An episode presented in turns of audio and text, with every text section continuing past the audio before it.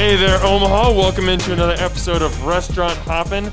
Today I'm very excited to bring you the executive chef at Via Farina. His name is John Ray. He is a master at making two of my favorite things on this planet pizza and pasta. So, who better to have in? John, welcome to the show. Thank you for so much for having me. Yes, absolutely. Um, I, I'm going to start, as I do most episodes, just in case someone has not been into Via Farina or they're not familiar with the restaurant. I want to kind of lay out the red carpet and give you a chance to describe Via Farina to someone who hasn't visited before. Maybe Sure. tempt them to to get them to to get them interested. Sure, sure. So what we do is uh, wood-fired pizza uh, and uh, fresh in-house pasta.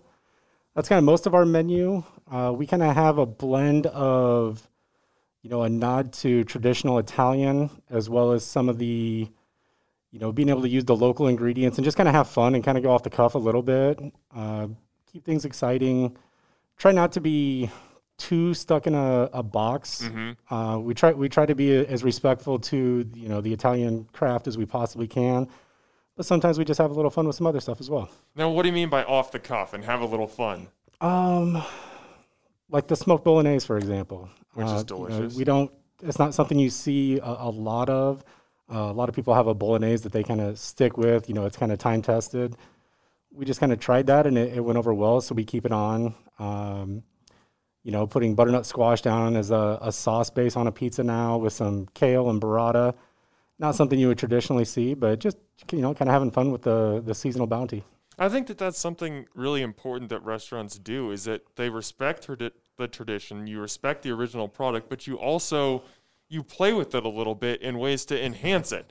And not in ways that are, you know, kind of gimmicky or, you know, you're just using molecular gastronomy just to do it, but you're actually playing with play, flavor profiles and kind of updating a classic, right? Yeah, yeah, of course. I mean, a lot of it starts with what flavors uh, and what senses kind of makes sense all together. And then you can manipulate that a million different ways. You know, just whatever is going to be fun and exciting for people to eat. You know, having the butternut squash as a, a sauce base on the pizza versus, you know, roasted butternut squash on the pizza. We've done that before. It went over well, and we just decided to try something new. And we're certainly not the first group of people that ever put, you know, winter squash on a pizza, but it's just one of the, you know, fun new seasonal items that we just put on. Right. Now, the thing that I love about Via Farina, one of the many things that I love, is the grand centerpiece. I feel like both visually and kind of to the cornerstone of the restaurant is that giant wood burning oven. It's just this this giant orange oven that you see. It's the first thing that you see when you walk in the restaurant. You know, you I just when, when I'm sitting there waiting for my food, I just find myself looking at it because it's just so mesmerizing. Why was it so important for that to be like the cornerstone of the cuisine that you put out? So I wasn't there for the opening of the restaurant. I've been there for the last three years, but I, I wasn't a part of building that out. But that was certainly one of the things that attracted me to going to work there. Um, I didn't have a ton of Italian experience at that time, and I had never worked with a wood burning oven. But but I love eating food out of wood burning ovens. Yeah. I, I always have. So uh, when I got the opportunity, it, it was easy to go into a place like that that has that as a centerpiece, like you were saying.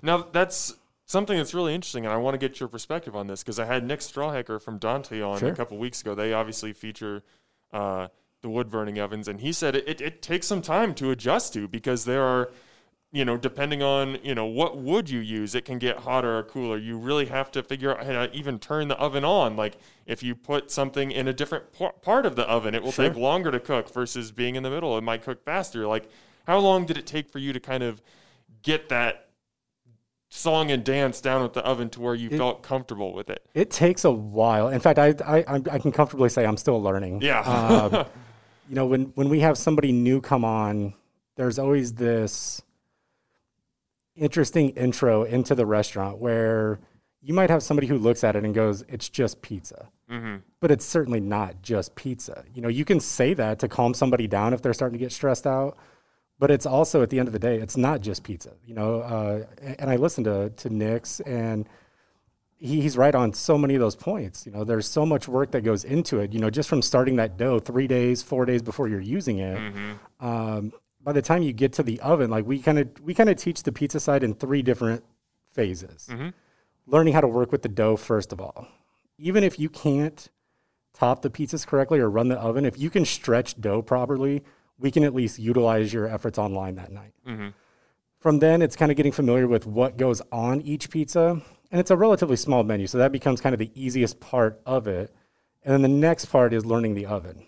And what I like to tell people is right out of the gate, it's going to be a very intimidating process. Even if you've worked with campfires and whatever your entire life, learning how to cook in a wood burning oven is just a whole nother ballgame.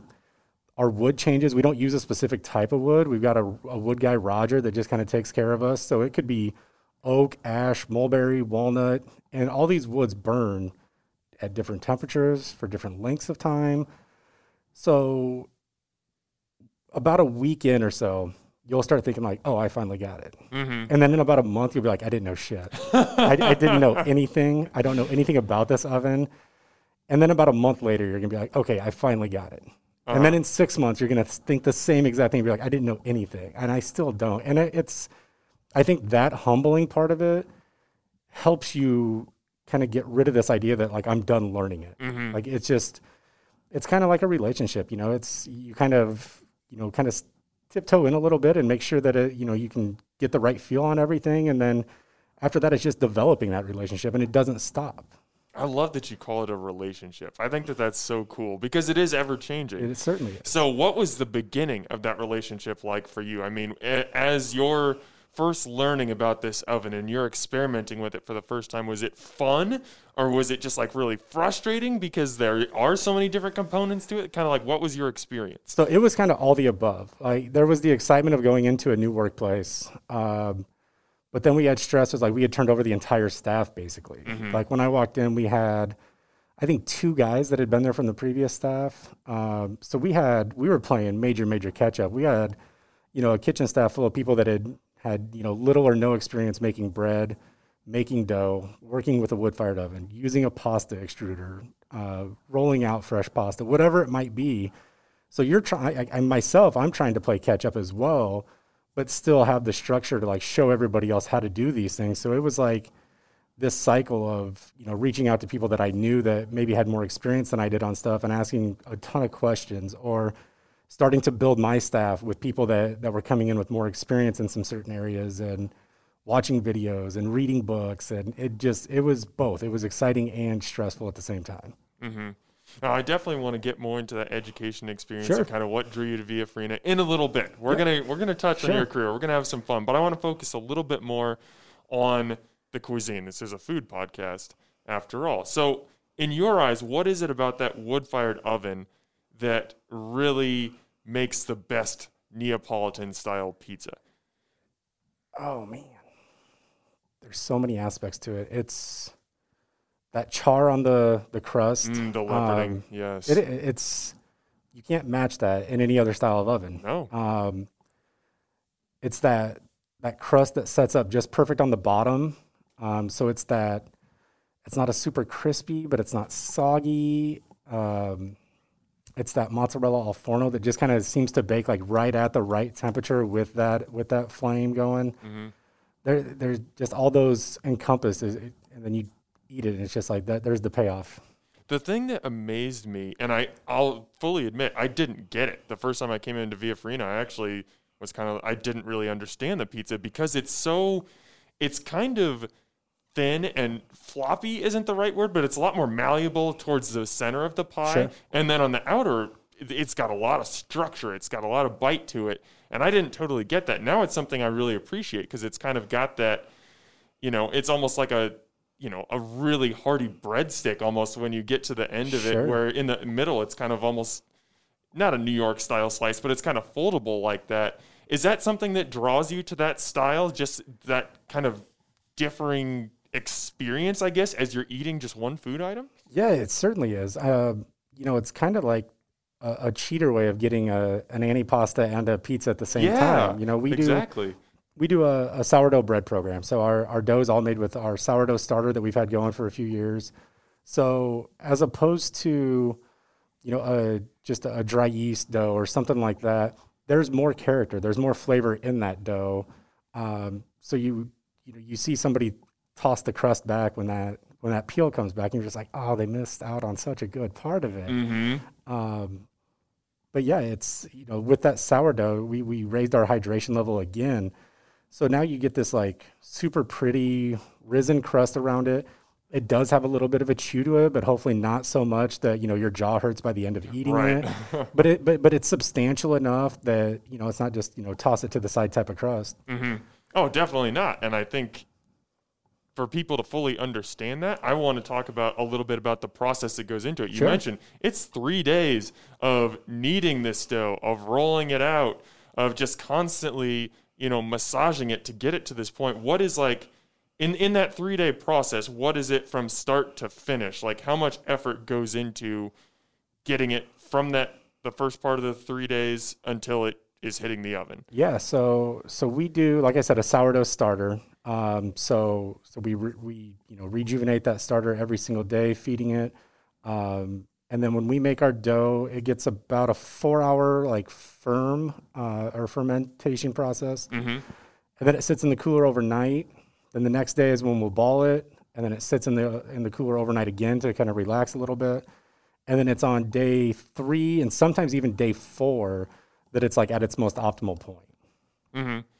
Okay, now let's let's switch over to the side to the pasta side of the menu. Sure. Because this is this is what I'm really excited about. As much as I love Via Farina's pizza, pasta is just like it's my thing. I'm obsessed with it, and you guys make excellent pasta. I Thank you, just thank you. the thing that I love about pasta is like it's such a simple thing on its face. It's just usually water and dough. Some recipes have eggs. Sure. I don't I don't know if you guys do. I know you have the egg raviolo, but it's actually kind of a it's it's a very difficult thing to make. Like it's so simple in concept, but to actually make it really well, it is not an easy thing to do. Can you kind of talk to me about the craft and how you learned to to really become a pasta expert? Because I know you know you said coming in you were you didn't have a ton of experience. Yeah, yeah. I, I would say I'm far from a pasta expert. Um, Okay, fair enough. I, I will. Uh, I've actually dove in more over the last couple months into the pasta side of it than I had previously. Uh, you know, when I talked about kind of building our team, right when I first came on to Via, uh, one of the guys that I brought in had experience with pasta.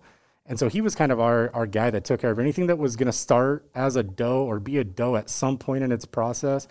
That was kind of his baby. He was the dough guy. Yeah, yeah, and uh, and he did a great job for us, and and developed a lot of things. And then just over the last like you know couple of months is where I've really kind of taken over that side. So I'm still learning a lot of that, um, but it is awesome to watch those things come together. You know, just it's about the right mix time, it's about the right hydration time, and it's when it comes together, it, it's so pretty. hmm And I think it's it's another one of those things. You know, it's kind of like what you talked about with the oven. It's it's a relationship It almost. It's something is. that you're constantly learning.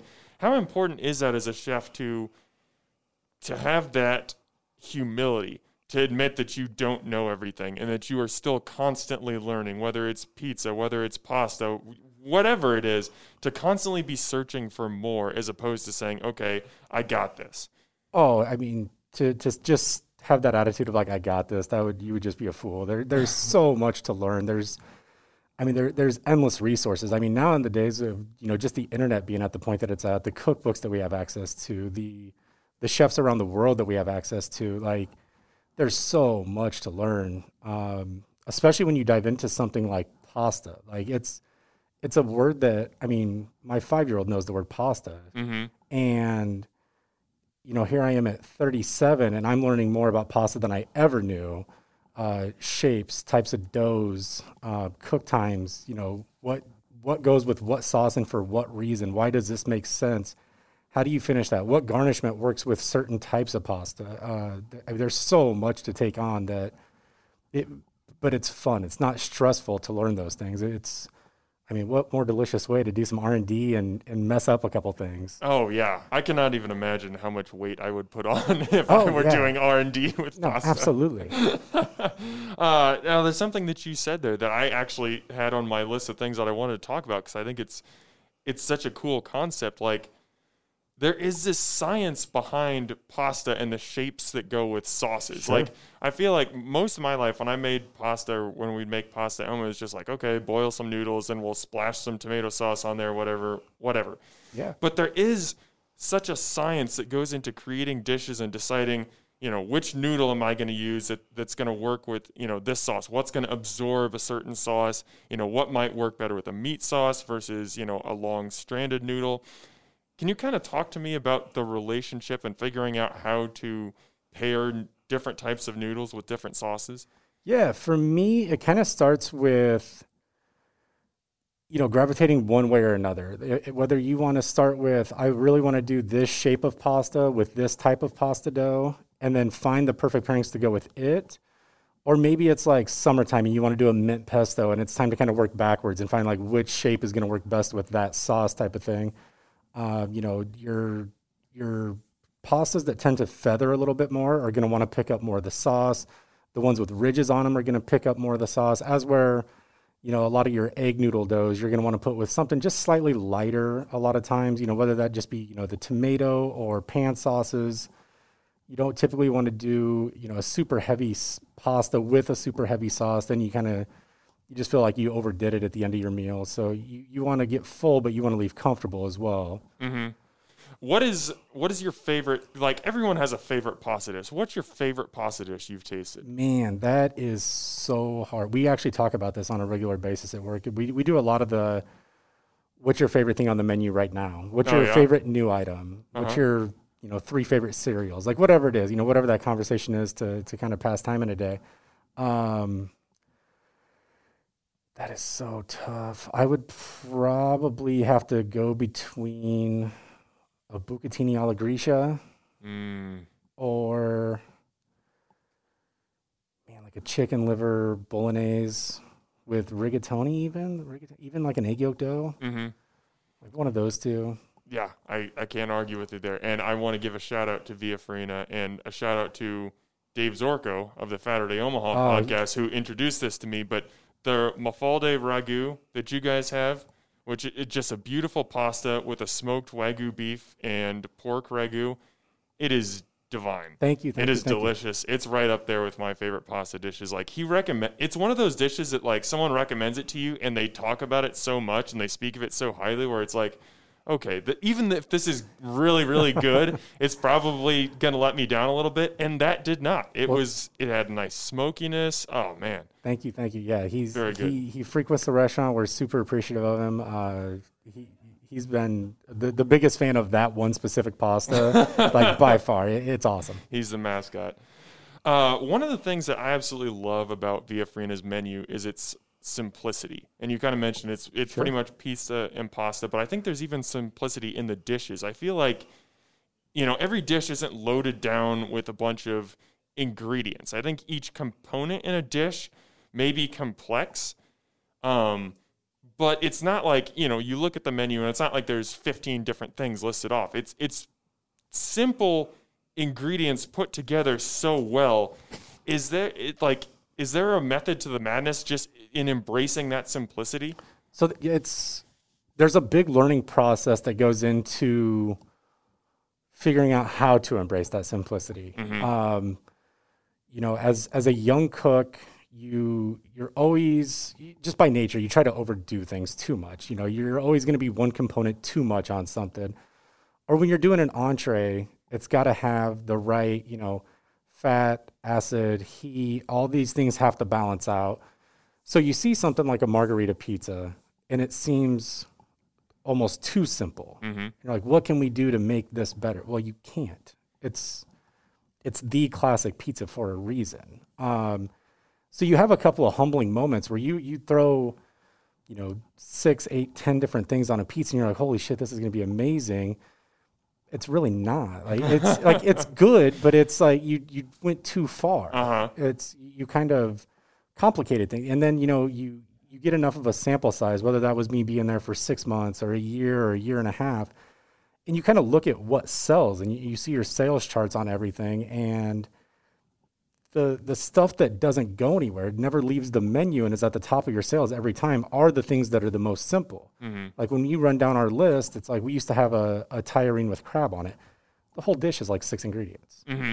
you know, the margherita pizza, you know, everybody knows tomato, salt, pecorino, most mozzarella, basil, thing, olive it's oil. delicious. Like it's again, like, you know, six ingredients, including water. Like there's just not much to it, but it's so well balanced. You know, we have a cauliflower salad on the antipasta menu. Number one seller almost all the time. Mm-hmm. And it's because it's like almost unadulterated ingredients just mixed at the right balance. You know, you've got your olive oil, your chili flake, your fried cauliflower, fresh arugula, and it just it's balance. And then, and then you see those things and then you learn like, okay, I can I don't have to show off by putting this much extra stuff on something. You know, this isn't like a a Cali style burrito where it's like Yeah. how much stuff can we jam in there before the french fries? It's like, you know, the, just leave it simple. Uh huh. How like how long did it take for you to learn that process of editing yourself, of being able to restrain and say, okay, I. I, I want to add more like you know chefy components to this, but I need to restrain myself. I think it was probably more of finding a balance between finding the right time to do those things. Uh, you know, maybe run it as a special or something, but it, you don't need to put something on the menu with that many touches, you know, especially in our kind of setting. And then when you look over like the major landscape of, of international food, so many different foods have like this very simplistic approach to it. You know, you go to Southside and get tacos, it's like meat, onion, cilantro on a tortilla. Like that's it. Like they're not dressing it up with nine or 10 different things. The French omelet. You know, it's, you mm-hmm. know, some of these like mainstays that have been, you know, we've been eating them for years. They almost become underappreciated because they're so simple. But at the end of the day, when you when you look at that type of food, like it's some of the best stuff. Mm-hmm. And then you you kind of save some of the other stuff for when it's time to, you know, do a special pizza, do a special pasta. You know, go ahead and throw a few different extra components on the garnish, make it cool. You know, especially if you're going to do like a small tasting menu style, where maybe it's, you know, a, a foie gras ravioli or something like that, where you're only going to get maybe three or four small bite-sized pieces, but maybe that's the time to start elevating it with, you know, the, you know, four different components to the garnishment. I like it. I like it. All right, we've gotten a good introduction to Via Farina. We've gotten some people pretty hungry, I would imagine. now I want to talk a little bit about your career and kind of your journey uh, as a chef. So let's just go back to the beginning. Like, how did you get into cooking? How did you know that this is what you wanted to do for a career? So I went to high school in a, a small town of 1,200 people in central Nebraska, and I didn't know that culinary school was a thing. Like that was just, mm-hmm. you know, most people were were either going to UNL or to a community college for some generic, you know, accounting or or whatever, and they didn't really know what they wanted to do, and and I certainly didn't. So I, I had cooked and done some farm work basically growing up, just like you know handyman type stuff. So coming out of high school, I didn't really know what I wanted to do, and it was about halfway through my senior year. Uh, one of the the guidance counselors that helped with a lot of the college admissions had come to me and said, you know, have you thought about culinary school? And I said, I don't even know what that means. And he was like, great. I sent for this packet for Le Cordon Bleu for you. Here it is. Go home, take a look at it. I looked at it, called and applied the next day, and didn't apply to a backup school. Didn't do any of that. I just kind of, you know, decided to wing it, and the rest is history, I guess. What was that experience like in culinary school? It was terrifying. it was absolutely terrifying. Why? Um, I went into a school. Um, th- th- it was a really nice school. I mean, our our staff was incredible. Uh, just some amazing chefs to learn with. But I was really young. I mean, I started my first day of college was something like 12 days after I graduated high school or something. I didn't take a summer break. Um, most I, I'd say the average age in my class was probably like late 20s, maybe even early 30s. So I was kind of walking in. These people had already like been cooking for a while, had tried all this stuff, and I was like, "Oh man, I might be in over my head. I, I, I probably should have started at a different school and then come to this school." But we just kind of, you know, battled through it, and you know, the first, you know, probably six weeks were pretty, pretty wild. It was, I, I, was realizing just how much I did not know about cooking. But then by the end of it, like I was so much more comfortable. I learned a ton there. Uh, interning afterwards, like a lot of that was a huge part of the process. Was there any point during those first six weeks where you were just like, this is too much, I'm in over my head? Or was it just you were learning so much that you just were like a sponge and you're just like, give me more, give me more? Kind of where did you fall on that spectrum? Yeah, it was. I don't know that it ever got to the point to where I considered maybe walking away from it. I, I think that there were a lot of people that did. We we lost a lot of students. I think we started with a class of like 55, and I think 40 made it out of the first six weeks. So I mm. think it was probably seeing that many people drop off was probably enough motivation to not drop off. And then I had a, uh, I fortunately had a couple roommates that were like one or two classes ahead of me. So they were like, you know, if you can make it through this, you'll be fine. Like class sizes get smaller, things get a little more focused. And it was like, okay, I, I can deal with that. And then after that, it was pretty smooth sailing. It was, you know, but prior to that, I had been like, you know, just dropped off in the Twin Cities and no family, no friends, not a ton of money, didn't have a car. It was just like, you know, kind of winging it. But, but we eventually, you know, made some friends and uh, branched out a little bit, got a job, and and all those things just kind of helped. Okay, so you're you're in culinary school in Minneapolis. You graduate. Did you come back to Omaha immediately? I know that you ended up taking jobs at V Mertz and the Field Club, but did you did you work somewhere else before there? Yeah, I went. Uh, I moved back home for about a year or so, maybe a little bit more than that. Um, so I moved out back out with mom back in uh, central Nebraska, and I was working at a place in Columbus called Dusters. Um, that was kind of that. That was that was my first job out of school, and that was like a, a really just kind of a bizarre experience because I I started out like they didn't one of the the chef didn't want to hire me first of all because I was a culinary school graduate and, and he's one of the guys that you know has something against the culinary school guys. Yep. Um, so him and the the sous chef had both made a hire at the same time, assuming one of us would not work out. So he hired me for like daytime pantry. So I was like, you know, cutting melons for salads, for turkey salads, for like, you know, you know the the Rotary Club and stuff like that. And it, wa- I mean, there was nothing exciting about it. Using you know secondary products, you know IQF salmon and stuff. And I'm just like, man, I didn't go to school for this. Um, but then you know it, it was really quickly we we developed a relationship. Me and that chef are still really really good friends. Um, but but things kind of expanded from there. You know, I, I kind of you know showed a little bit of worth, and and that opened up the playbook a little bit to order in some more ingredients and have a little more fun and try some dishes that that maybe that they weren't used to doing out there at that point. And eventually, I, I felt like I had kind of hit the point where it was time to make my next stepping stone. And um, I remember taking a two days off, came to Omaha, and applied at like every restaurant that I had seen on any list of like top ten restaurants in Omaha and I think I only got two callbacks, and one of them was V Mertz. Wow. Uh, That's a good callback to get. No, no doubt, no doubt. Uh, that was that was probably the turning point. That was, um, you know, that was when I got into a kitchen, and, and it was kind of back to the culinary school days where I walked in and I was like, "Shit, I'm in over my head. Like these people are so much more talented than I am." Um, but that was also where I learned how important the team aspect of it is, um, how important it is to use each other as resources, to work together on things, to make one another better, not belittle anybody. Um, you know, going to Le Cordon Bleu, like a lot of those chefs, they they're okay just kind of shitting on people. You know, it's you know you mess something up, and you know they don't have a problem telling you that, but nobody ever like pulls you aside and be like, hey, next time maybe do this. You mm-hmm. know, there, there was a lot of like you know times in culinary school where I was like, man, I'm paying for this. Mm-hmm. Like I I don't feel like we should be treated like this. But mm-hmm. but I think it made us all stronger probably in the end. But V Mertz was the first time where I was with like an entire staff of people that really, really cared about each other, about the food, about the guest experience. Um, I mean, every aspect. I mean, you're familiar with V Mertz, and this is this is V Mertz pre what it is now. You know, this is back when uh, Eileen and Wes Stamp owned it. Um, I mean, what Jake and Amanda and that crew over there is doing right now is like a whole other level. This is, I mean, those guys are arguably putting out some of the best food Omaha's ever seen.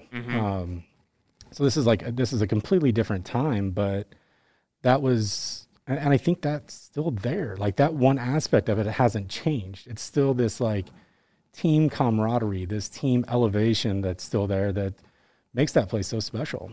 So sounds like there was a lot of culture shock for you going on. You have this Tons. this new, you know, team dynamic going on. I mean, no offense to Dusters, but it doesn't sound like a fine dining type It of place. wasn't. So you're moving from Dusters to like one of Omaha's, if not Omaha's premier like Yeah. fine dining tasting menu destination. Just as you're like were, you just swimming in it for the first couple weeks or I months was. or how, how do you even adjust to that? Honestly, I was absolutely terrified because I can remember reading the menu and seeing things on there that I was like, I don't even know what that is. I've never even heard of that. Yeah. You know, I had never used microgreens at that point. Uh-huh. You know, outs, you know, in the the world of mushrooms, and and now we have access to so many good mushrooms, even some of them grown locally. Um, but you know, you're seeing things like lobster mushrooms and chanterelles and black trumpets, and you're like, what is that? Like, you know, I'm coming from a town of 1,200 people, and then I cooked in Columbus, and um, you know, even in culinary school, we didn't really access a ton of that stuff. You know, it was a lot of like, here's your technique and do it on chicken. Um, so there was there was so many different things, you know, technique and ingredients and uh, you know, the way the brigade system kind of set up in that kitchen. There were there were so many different aspects that, you know, I embraced it. We had a, fortunately for me, we had a crew that was really young. Like there was a lot of people that were around my age. Um, you know, came out of school around the same time I did, and guys that ended up being very successful here in town. That was probably my saving grace was just being around people that were like me. Mm-hmm. Um, you know, it was it was the first time ever that I was also able to, you know, get off work, go grab a beer, and talk food with the people that I was cooking with, the same people that I was going to be cooking with the next day. Um, and it wasn't a job necessarily. It wasn't a show up, clock in, get your stuff done, clock out, go home, do your homework, come back the next day, feel like you're working by yourself again. Like it was a whole different environment. Mm-hmm. Now you eventually rose up to become the sous chef there. Um, yeah. correct? So yeah, we kind of had a. It was a really cool setup. We didn't really have a brigade in the sense of like executive chef, sous chef, chef de cuisine, those types of things. We Okay. basically had, you know, like seven people that were all cross trained. Um, now you knew kind of where everybody fell in on a busy night, but on any given day or night, everybody was kind of interchangeable. You know, Interesting. one person might specifically take care of like butchering proteins, but then even that could branch out to where maybe it's like today somebody's cutting fish, today somebody's cutting lamb and beef, or, or whatever that was. But it was th- that's why it was such an amazing lear- learning experience, is because it wasn't like, well, I don't get to do that because that's what the chef does. Mm-hmm. So you you get that experience at V Mertz. You ended up working at the Field Club, and then in 2014, you took over the kitchen at M's Pub. Yep. Now that is an iconic Omaha restaurant. I mean, when people talk about Omaha restaurants, that's one of the first ones that springs to mind. Sure. Was that intimidating for you to? That's kind of your first like head job is you're taking over this iconic place. So it was a little more like organic and seamless than I ever thought it was going to be. So I actually went into M's in 2010. Okay. Um, and Brooke Garaki, who had been the sous chef at M's, um, was also one of those people that I was mentioning working at V Mertz with. So she knew I was ready to make a change. She had just bought her restaurant out in Fremont. We ran into each other, and she said, "Do you want my job?" And I said, "Yeah."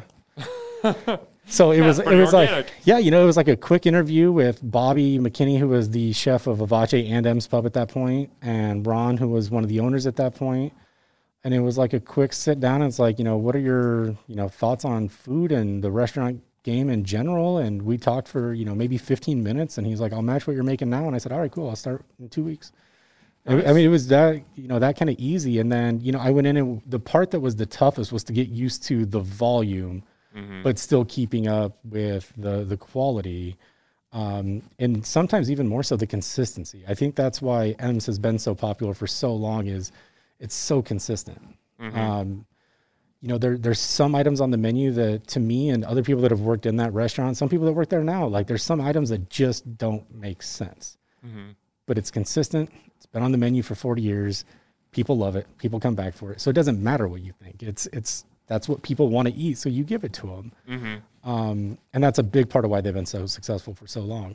And that that right there is a topic that fascinates me. Whenever I talk to someone who's taken over or you know has has assumed a executive chef role or you know leads the kitchen of a restaurant that is already well established, Sure. they're not starting something new. Is how do you find that balance between respecting the things that everyone likes, the thing, kind of the pillars that the restaurant was built on, versus being a chef and expressing your creativity and saying this stuff is great but i have some new ideas too kind of how do you walk that line So at, at M's, it was a little bit easier because we have a, had a special menu that changed every two weeks. That's where you got to play. Um, it was two entrees, eight a- or I'm sorry, two appetizers, eight entrees, changed every two weeks. Regardless, uh, you know, maybe once a year you would do like a best of the the year um, type of menu, but otherwise that was your your time to explore, your time to have fun, and your time to just fall on your face. Um, and all those things happened on a regular basis, and it was it was really, really, I mean, just awesome learning. I mean, I, I could not even start to write down the amount of ingredients that I was able to use there that I had never worked with in the past. You know, even at v mertz really yeah, I mean, it was, I mean, at V Mertz back in that day, it was a lot of, you know, on the seafood side, for example, a lot of your uh, you know, delicate seafoods, prawns and scallops, and sea bass was a big thing back then. You know, and so were the people that were really upset that people were eating sea bass. That that was a big thing as well. Um, and then we got over to uh, M's, and it was, I mean, in a given year, we could have 15 different fish.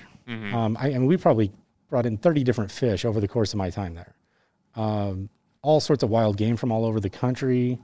Um, I mean, nothing was off limits. Like that place, you know, I always kind of joked about that that scene from Tommy Boy where they're like, you know, your dad could sell a ketchup popsicle to a woman and like it's kind of like that because if you're willing to take a chance on it and that place has the reputation that it does, somebody's going to try that dish. Mm-hmm.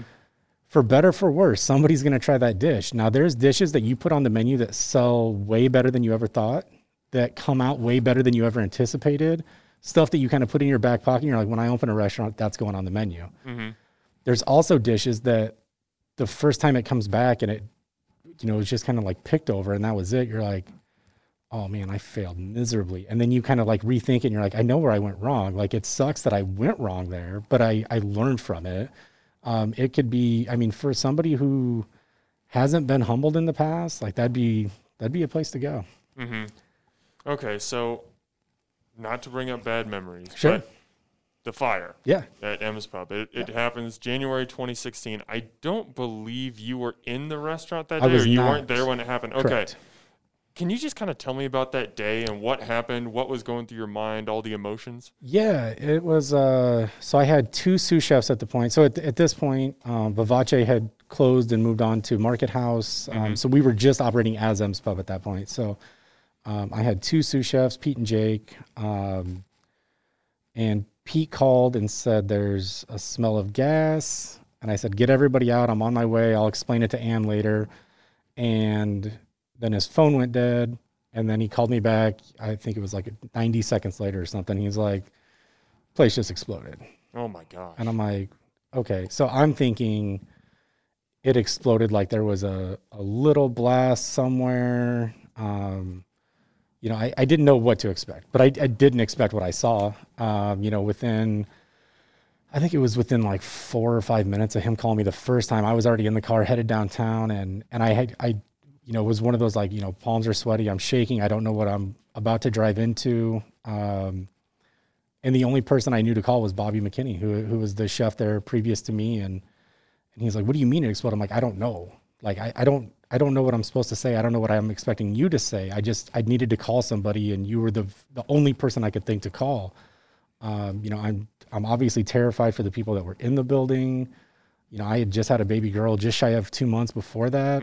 Um, you know, my wife's at home crying, like just because of how close. I mean, I could have been there. You know, there, there there were so many things that were just like the fact that nobody was seriously injured or killed in that was just insane. And and then like the you know, to get down there and see the whole front of it just like completely blown out and there's, you know, fire trucks and news and police and people running everywhere. It was like I mean, it was surreal. It, it was really, really weird. It- it's a day that I'll never forget. Mm-hmm. So after you recover from the initial shock, which I'm sure, yeah, was just like, you know, it just flattens you. Yeah. How, how do you go about picking up the pieces after that? Like, what are the weeks and months following as you try to figure out what does my life look like now that this restaurant is M's Pub is open again now, but it was out of capacity for years. A couple of years, yeah. Um, I think the first part was obviously to make sure everybody was okay, both physically and emotionally. Um, we quickly, you know, I, I had a lot of contact with the owners at that point. We, uh, you know, we got everybody together for just kind of a, a meeting, just kind of make sure everybody was okay and kind of see what our next steps needed to be to get everybody into a good place. We set up a job fair for for not just the people at M's, but the other people that worked like you know around that area in that block that that were losing jobs. Uh, where could we place these people at? There was, you know, it was it was tough because there's so many restaurants in this town. There's always restaurant jobs out there, but for somebody, you know, we had guys that had worked at M's for 10 years, Yeah. 15 years, 20. We had a guy that had been there for like just shy of 40 years. Holy cow. Um, like you can't just tell that person to just go apply for another job. You know, it's mm-hmm. really about talking to that person and seeing where they're at. What do you want to do? Do you still want to cook? Do you want to do something else? Do you, I mean, and then from there, I kind of went out and talked to other people that were hiring and tried to place the right people at the right restaurant. And and my goal was to give people a decision to make when M's reopened, if it was going to reopen, that are you going to go back home to M's or is this your new home? And that was kind of the idea from the beginning was to to give people that decision to make, but but hopefully put them in a place that they weren't going to just have to, you know, go and quit right away because they you know they hated it because it wasn't M's. You know, M's was a a very unique thing. A, a, lot of people talk about the restaurant that they work at or the place that they work at. It's like family and it's like this and it's bullshit most of the time. M's really was like that. M's, I mean, I think it's the only place I've ever worked at where there was more than like 10 people on the staff that had been there for more than 10 years. Mm-hmm. I mean, for a restaurant, that's pretty impressive. Mm-hmm. Now, something that I think is pretty telling about your character is when I asked that question originally, I was talking about you personally. I was like, "What do you do to pick up the pieces?" And oh. you immediately transitioned into, "I was helping everybody," and because that's, that's, where your mind went. You were thinking about your staff first, which I think is awesome. But I also want to get in your headspace a little bit. Like when you look back at that time, was there a part of you that, you know, was almost like shocked into thinking? do I still want to work in restaurants? You know, should I sh- should I do something else? Like, did you start just you know talking to friends and saying where you know are there any positions open? Like, where do you even go when something like that happens? Yeah. So so fortunately. Um, the owners gave me word that I would have a couple more paychecks coming, so I didn't have to worry about myself so immediately. Yeah. Um, my bigger thing then was like to be as grateful as I was that I wasn't in the building when that happened like I said, we had just had a baby girl, so it was like I, I, I'm at M's, you know, 60 hours a week. For the first time ever, I get to like spend some time at home, like albeit on a terrible, terrible note, but I actually get to spend some time at home now. Um, that was probably like the biggest blessing of the whole thing for me personally was just that time that I got to have. I got to be a stay-at-home dad essentially for like the next six months. It mm-hmm. was it was wild. Um, but quickly after that, I was talking to a couple different people that had some projects in the works. Um, that's when I started talking to Willie Theisen on Paragon, and mm-hmm. and so there was there was two or three different conversations going on kind of simultaneously, and it was you know I'd meet with these guys and I'd talk about what the options were, and then I'd go back and talk with my wife and maybe go out for a couple drinks and talk to some buddies and and kind of narrow down and at the end of the day landed on Paragon, and that was a restaurant that was you know still being built um, set to open in the summer. We didn't have a name for it yet. We didn't have a concept for it yet. There was a lot of things that weren't there.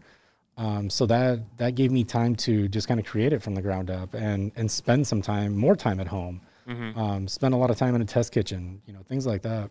How exciting is that as a chef? Because you know we've talked about how you had opportunities at other restaurants, especially at M's, to kind of get creative and make some new dishes and stuff. But at Paragon, this is a brand new restaurant. Sure. You don't even necessarily have a concept. Like Willie, I'm sure he had ideas and yep. everything, but you get to build this thing from the ground up.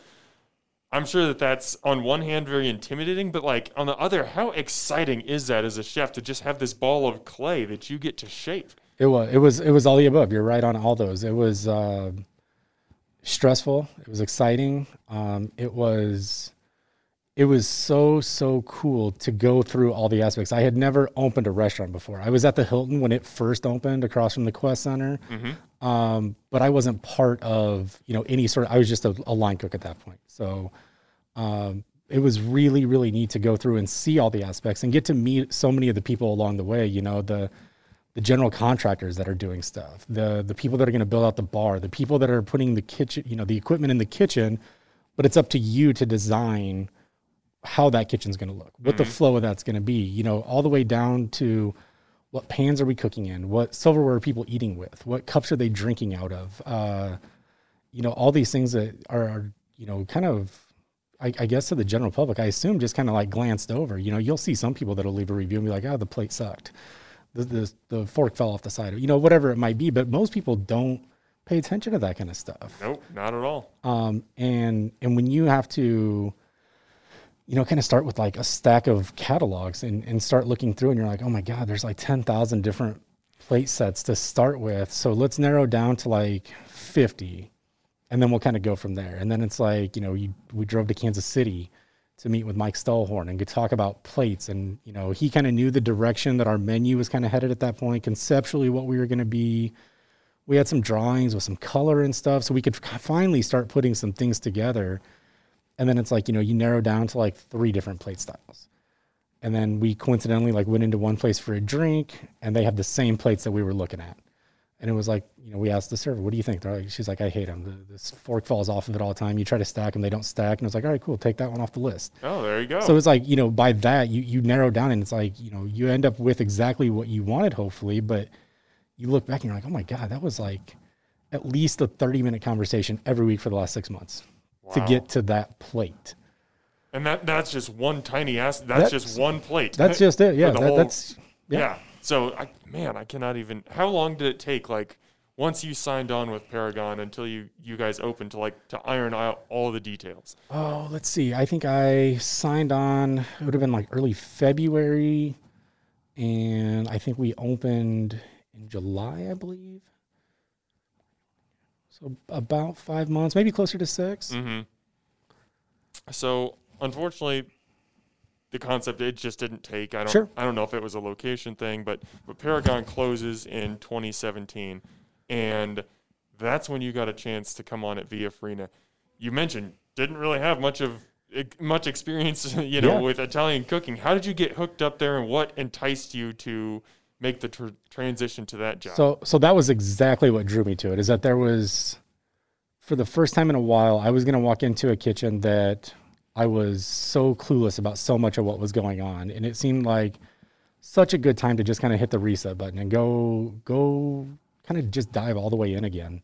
Um, Paul and Ethan, the owners, uh, after the M's fire, they had hired a couple of people from M's um, that were kind of close to them. Uh, Jeremy Hunter was the the GM at the point, and he called me. He's like, "Hey, we're looking. Are you interested?" I said, "Sure. You know, let's sit up and talk." And so I went and talked to Paul and Ethan, and that was it. It was one sit down conversation, and and I knew that was the move. So you mentioned much earlier that basically you were almost starting with a whole new staff. Yeah. You, you were bringing in everybody. How did you guys like? What kind of crash course did you guys go through to get to the point where you were comfortable running that kitchen at the level that it had been previously? It was uh it was really interesting to see the way it had kind of come together. So the staff that had been there previous of me, um, you know, for one reason or another, they they they felt as though it was time to go and and I don't know what those conversations were behind closed doors. Yeah. None of my business. Mhm. Um, but we had, I think, two guys, maybe three,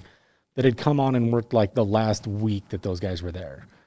So we kind of took people that had like some experience in like similar areas and we were able to kind of like piece it together like that. So, you know, one of our guys, Taylor, had, had come from Ika. So it was like, all right, well, you're our pasta saute guy now. like, you know, it was Yeah. like, you know, it was pretty loose transition or translation, but it was like, ah, you know what? He knows how to drop pasta in water for this long, run a timer, get his pan sets. Like, l- let's just start there. You know, another guy's, you know, I've made pizza. I've worked at this place doing pizza. All right, great. You're, you're going to be our lead pizza guy now. And it was, you just kind of refine things. And, and me walking in, I was like, I don't, I don't know most of this. You know, we had uh, one cook from the previous staff who had actually come back, and he was a huge help. Like he was like our our bridge to everything. It was, you know, knowing the timing on the starters and the doughs and all that kind of stuff. Like it was huge. Without him, it's it's hard telling where we would have ended up at. But but we at least had one person in the building that was like, yeah, we can do this, this, this, and this. Mm-hmm. I'm sure having so many people with you know limited experience on one hand that's extremely intimidating Sure. probably terrifying Sure. to some aspect but is there like a is there like some kind of a bond that forms during that communal learning No process because you're all coming together at once you're all learning together as opposed to having veterans who are you know talking down to the people who don't know but it sounds like yes you guys built like a, a bond through that Yeah, no question. Um, in fact, Taylor, who was one of the guys that that came on right, he was there. I think the week before I got there. He just recently left. Uh, you know, him and I had worked together for the last three years. Uh, he, and he was a great guy. You know, you build up that that reliability. You you build up that knowing what another person is thinking, what they're doing, what needs to be done. You know, you get to eliminate a bunch of the conversation and the middle stuff because you just you you know where the other one's going to be at. Um, and that's stuff that only time does. Um, but certainly you know for, to have you know a half a dozen of us in there that you know from day one really didn't know what we were doing to to make it to where we're at now it has been has been pretty incredible. How have you seen over the last three years Via Farina grow and change? Because I mean, it was already it was already a very good restaurant, you know, when you got there in 2017. But I'm sure it's not the same today as Sure. it was then. Sure. You know, a lot of it's been, I would say, you know, minor tweaks on our back end, but but hopefully larger tweaks on the front end. Um, you know, we you know are constantly playing around with like our dough. You know, we'll play with the hydration. We might use a different flour. We might change our mix times, like things like that, to just to try to get this you know this perfect product that we want. And we're chasing a unicorn. Like it's there's no perfect, but it's you know you you try to get it as close to that as possible. Um, that's probably the biggest thing is like really playing through that, I, and then kind of as your staff changes, you're always trying to get one step better. So you lose somebody who maybe has been there for a couple years, who means so much to you. You can't look at it as a well now we're a person down and it's going to take us another two years to get back to that level. Now the idea is to like hyperactivate somebody to to try to catch up and not only catch up but pass where that person was in something. It doesn't have to be that exact thing but you kind of have to like thrive on this like addition by subtraction concept. Um you know th- that's what we've done you know like when you know we started taking over some more of the the pasta stuff then that was a learning experience. Like, no doubt our quality dropped for a couple of days, but it was like, how soon can we get it back up? Mm-hmm. How soon can we do this? How soon can we get more people on our staff knowledgeable about all these things? You know, at the end of the day, if the quality doesn't raise up for a day, but the talent of the team around you and the drive of the t- of the people around you does, then that's a win-win for me. I love that. That's awesome. Uh, as we wind down here, we're kind of getting up against it on time, but I want to give you an opportunity to talk about something that you're doing at Via Farina now that I think is super cool. As soon as this idea came out, I, I was like, wow, that's awesome. Why are more restaurants not doing that? And that's your summer supper series. Sure. And this is every Sunday you guys have a you know a different dinner. I, I believe you know it's intended to, to serve a family. Yep. So it comes with a, an antipasti course, a pasta and sauce, some bread service, dessert. You can add a bottle of wine. Just kind of Yeah. tell tell the people why they need to order this thing. Maybe where'd the idea come from, and how is how has it gone over so far? So it- it's gone over really well. Um, you know, as soon as COVID hit, you had a couple places, not just restaurants, but a couple places and a couple people that just wanted to like sit back and let everything come to them. Well, it's not like here we are eight months later, we're still in this stuff. Um, but the people that I think have thrived, been the most successful, have learned the most from it, are the people that like took it head on and just hustled their asses off through this thing. Like there's a lot of restaurants that really have done just a, this truly amazing job of just adjusting what they do, especially restaurants that have been around for so long and done one thing or a specific type of thing.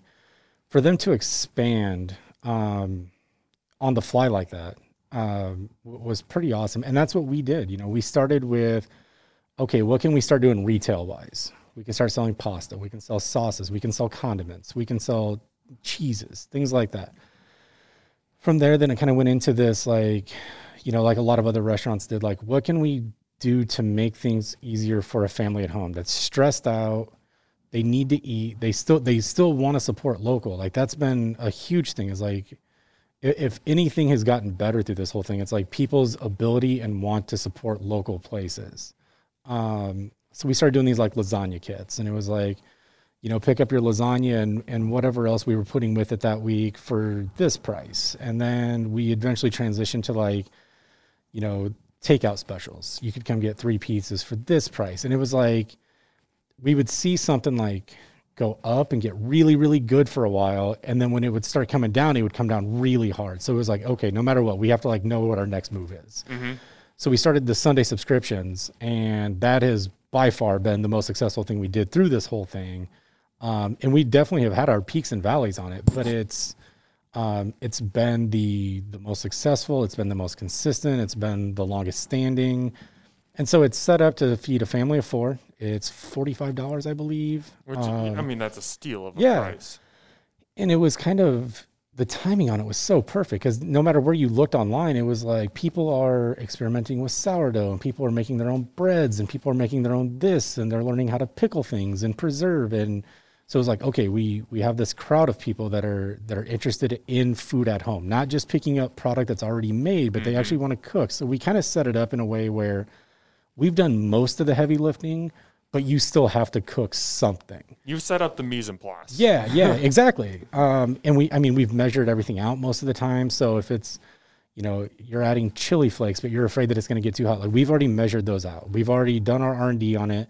We give you the directions. Um, most of the time, as tough as it gets, is like boiling your your pasta, seasoning it properly. We're teaching you how to when you strain that pasta off, reserve some of your pasta water because how important that is. You know, most people didn't go through that at home growing up. It was like for some odd reason you had that like you cook the pasta, then you drain all the water off, then you put cold water on it, and then like all the good stuff is gone at that Uh-huh, point. yeah. So the colander is the enemy. yeah, absolutely. So, so you know, we've tried to we've tried to teach people like not only like how to cook, how important it is to like have your stuff mise en place, um, and then some of those things like you know what a knob of butter does at the end of a pasta that just elevates it. What that starchy water does to just elevate your pasta.